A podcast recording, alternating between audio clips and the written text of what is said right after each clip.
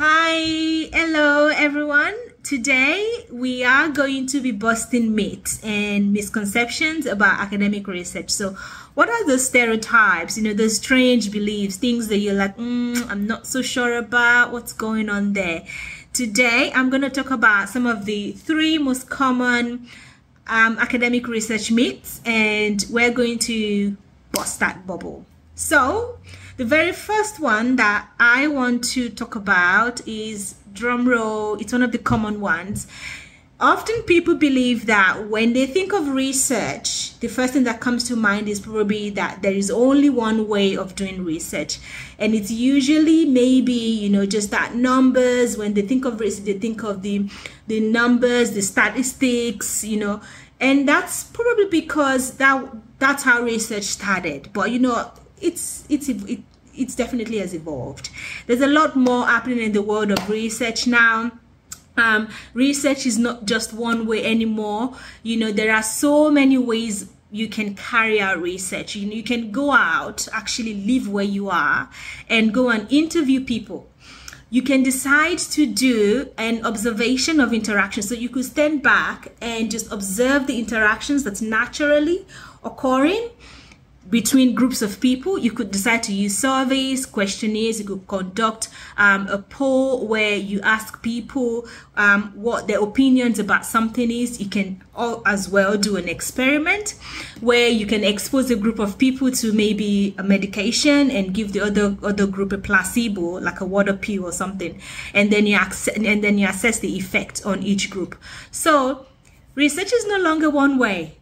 There are so many ways you know research is so creative these days. A lot of people are so creative and every time i see a new method a new way of course it's guided by you know there's a there's a there's a conceptual guide to it. There's a framework you know. Amidst all of those chaos there's definitely uh, a thinking. There's a guide through all of this thinking.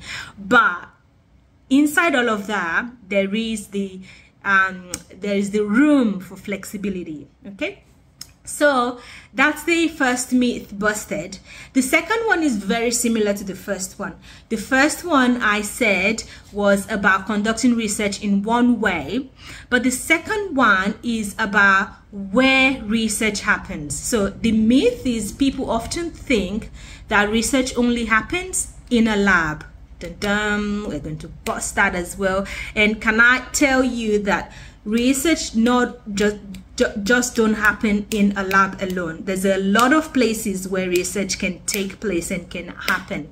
And I think this is where might have been fueled by social media. Some of those movies that we've watched where where we see, you know, the scientists with their coat and they're, you know, they're, they're like solitary confined in a place and they've got their coat on and you know people think when you do research you're like confined in a place and you're locked away you're locked away to do nothing but that research so, can we demystify this and let you know that research, especially social researchers, are social beings?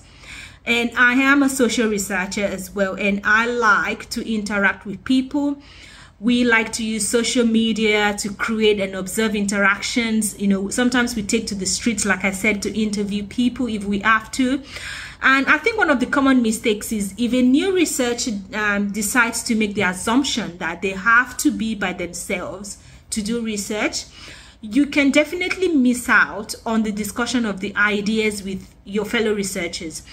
And what I've noticed that in most higher degree research, you would see that you would have a room where you're all grouped together so you all sit in sort of like the same area. And the reason for that is because you can interact together with people with your fellow researchers and you don't want to miss out on those stimulation and this interaction that you can get. And what i found often is when you have those interactions maybe with other professionals in your workplaces in a class or at conferences where you get to discuss your work the benefits is that the input that you get can often clarify your thought and your thinking because sometimes you just need to spell it out. You need to tell somebody about it. You need to speak it out.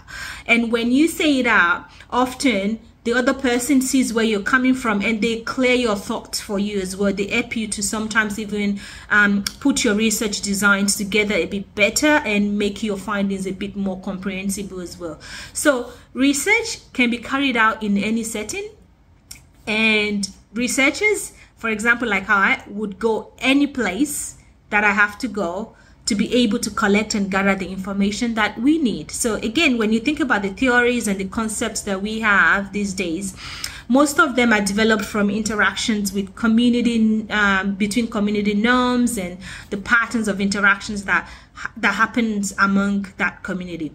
So that's the second misconception busted is that research happens anywhere. It can happen anywhere depending on the type of research that you're doing and what you have to do to get the information that you need. So the very last misconception that we're going to bust is that often people think, and this is one of the most common ones, and I think I've left it to the to last because I have seen and heard a lot of people say research is for a particular set of people, or you have to have some certain qualities to be able to do research in a way.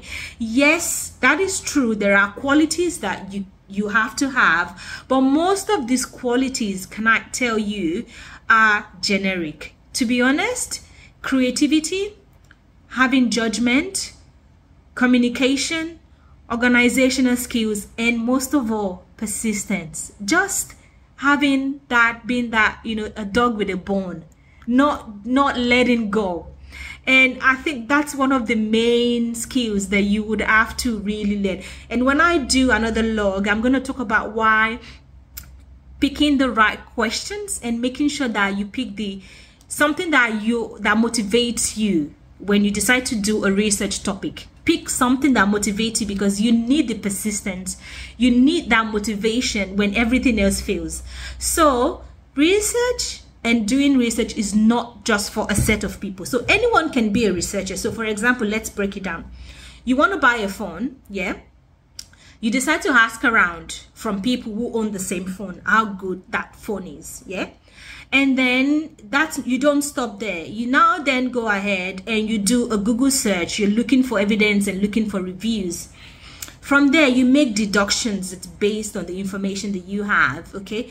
And then you might go ahead and then spread your conclusions around and say, oh, this is what I found. So you gather information, you make deduction, you made a conclusion about what you want to buy, and then you go around and tell people and say, look, this is what I found and this is what I'm going to do. So in a way, that is a form of research, even though you don't think you're doing research, but you are actually, in fact, doing research. So, and the reason why it doesn't sound like research to you is because it doesn't have all of these academic academic names and the academic research names. Where, um, if I want to tie to what you've just what what I've just described in an academic language or a research title, I might say something like customer attitude towards mobile phone purchase a psychoanalytical study or a phenomenological study okay so this just this is just to show you that we all use the skills that we need to do research academically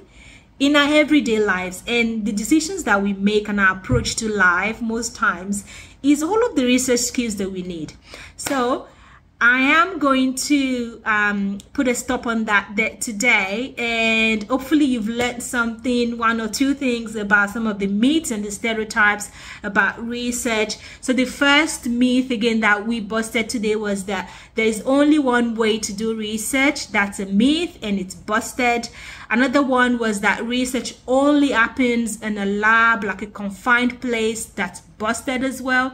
And the last one is that um, research is only for a defined set of people and we know that that's just not right okay? Um, so that's it from me this week. Bye and hopefully i'll see you again over all very soon. Thank you. Bye bye